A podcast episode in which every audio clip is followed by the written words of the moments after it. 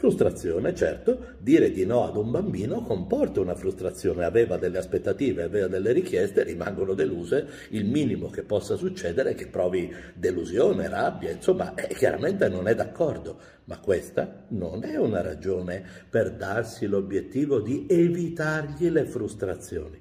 Le frustrazioni esistono nella vita, esistono quando competi per la palla mentre giochi, quando c'è un altro che ti passa davanti allo scivolo, quando vorresti un po' di più di dolce e qualcuno ti dice di no. Queste frustrazioni sono solo prove tecniche delle frustrazioni che possono arrivare più da grandi, per esempio da adolescente. Allora un adolescente che non ha mai provato una frustrazione, come reagirà?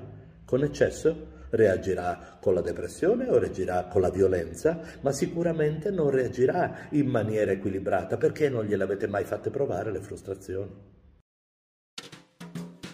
Stai ascoltando Dottor Beppe di Pediatalk. Cercaci sui social o vai su pediatalk.it.